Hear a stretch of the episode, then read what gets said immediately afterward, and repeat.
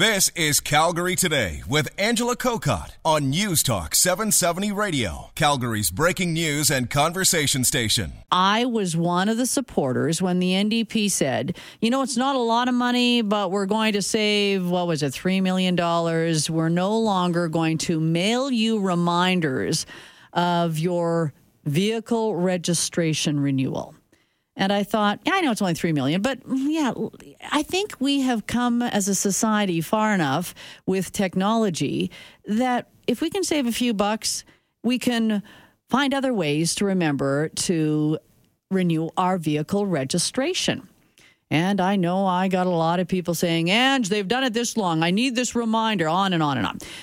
Well, as it turns out, and not surprisingly, a lot of people are still forgetting to renew their vehicle registration. Once the government quit reminding them in the mail and said, go on to the e service and we'll remind you electronically, a lot of people still didn't remember and as a result have been hit with some pretty hefty fines, I have to say. That's a separate part of this conversation.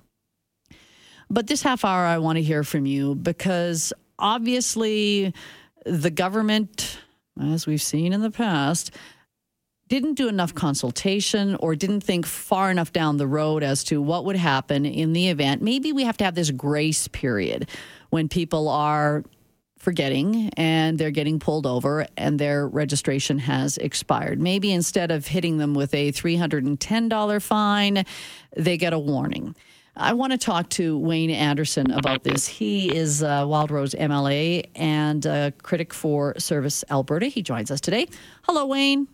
Hey, Ange, how are you? I'm well. What did you initially think of when the government said that they were moving away from mailing out the reminders and encouraging people to go on the e electronic reminder system? Well, let's be upfront, Ange. I was obviously supportive of any organization, especially the government, that wants to look at increasing its efficiencies. I think it's a noble effort on their part. Unfortunately, I don't think they did it appropriately and with enough time for Albertans to really let it sit in. I mean, this has been going on for decades uh, mailing out reminders for folks for the registration, but there was no communication, no consultation, and absolutely no discussion with Albertans. And I don't think there's any really consideration of the demographic they were dealing with. Uh, I believe, you know, uh, e- e-notices are an effective and efficient way of managing the process, but there are elderly people who don't have access to technology.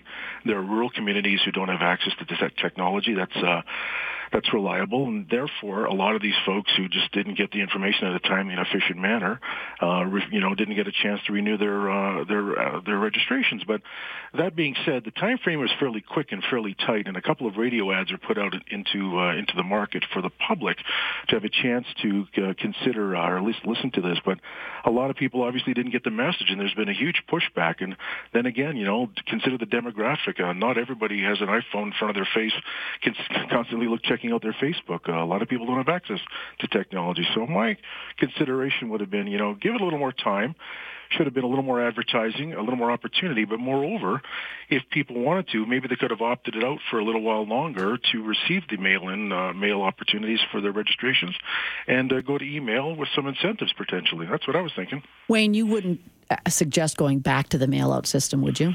Uh, not not not 100%, but there are some folks who still require it. There are a considerable number of elderly people that had contacted us by telephone suggesting that they'd like to continue receiving their uh, their registrations via via hard mail.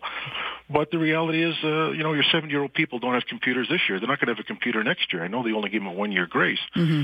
but I'm just suggesting that give the people the option and incentive to move towards the option eventually to potentially having everybody on an e system. But there's got to be a longer grace period than just a few months. Well, and I, that's what I would I would agree. You know, because I'm all for efficiencies as well. But I think maybe within this year, if you are actually getting a ticket and you could say, "Oh my gosh, I did forget," whatever it is, I think they have to have some kind of a, a grace period, as you mentioned, or a reduction in the fine because uh, $310 is fairly steep for driving without your registration up to date.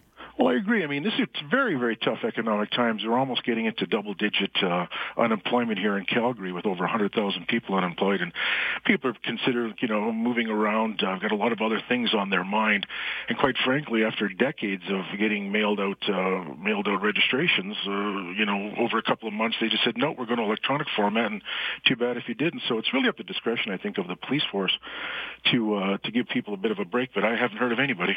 Yeah, it's funny though because we often say we don't want government in our lives. And yet, when government tries to get out of part of our life, we say we want government in our lives. We need that reminder. Well, uh, government is in your life with Service Alberta. I mean, it's not a really high pri- high priority uh, or high high advertised uh, ministry, but the reality is it's in everybody's lives, mm-hmm. and it's always going to be there. You're always going to have to register your driver's license or your vehicle. So government's always going to be in that position. But how do you inform your public, and how do you treat your public, and look at the demographic and the time frame on this? And now, obviously, they've panicked because now they've gone to a to a robocall system, which I think is quite interesting. After several months of obviously uh, uh, you know feedback from from the from Albertans. Now they're saying, well, let's uh, let's go to a robocall system. Maybe that'll help folks out. Well, and that's just so that they can send out a message that a reminder that we are switching from the mail out system to the electronic reminders. That's correct. So obviously it was a bureaucratic uh, fun time this summer putting together an RFP for that. But unfortunately, they've outsourced this to a U.S.-based company. It's not, not even a made-in-Alberta solution, which I think is, you know, a bit of a slap in the face for Albertans and the taxpayers. Your taxpayers' dollars are now going to a U.S. firm to tell you that, you know, your registrations are due. I mean, I couldn't they have not negotiated with an Alberta firm? I'm pretty sure Bell, TELUS, or a number of private industries in Alberta could have actually sat down with the government and negotiated a fair price for that and continue to do so. Yeah, I, I, guess I don't know the details on the request for proposals, right? RFP is the request for proposal. That's correct. Uh, and how much they, I, I, know I read one article that the U.S. company was $40,000, so I'm not quite sure what the, the bid system was, but yeah, you've got a good point there as well. Wayne, thanks for starting the conversation with us.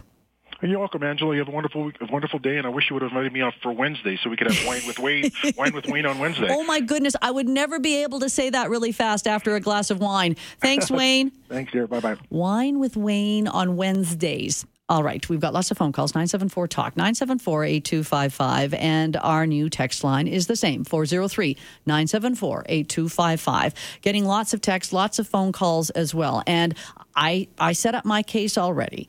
I think that, you know, we, we've just got to get used to this and a reminder somehow, somehow we remember important things in our lives. And I would uh, agree with Wayne that the government, in their rush to do this, maybe should have said, we've got a grace period of a year just for you to make sure that you get online. If you can't get online, we'll figure out another way. But if you're being slapped with a ticket and you, I mean, yeah, some people could say, good, I'm not going to have to pay that $310. No, there's got to be a, a good case made.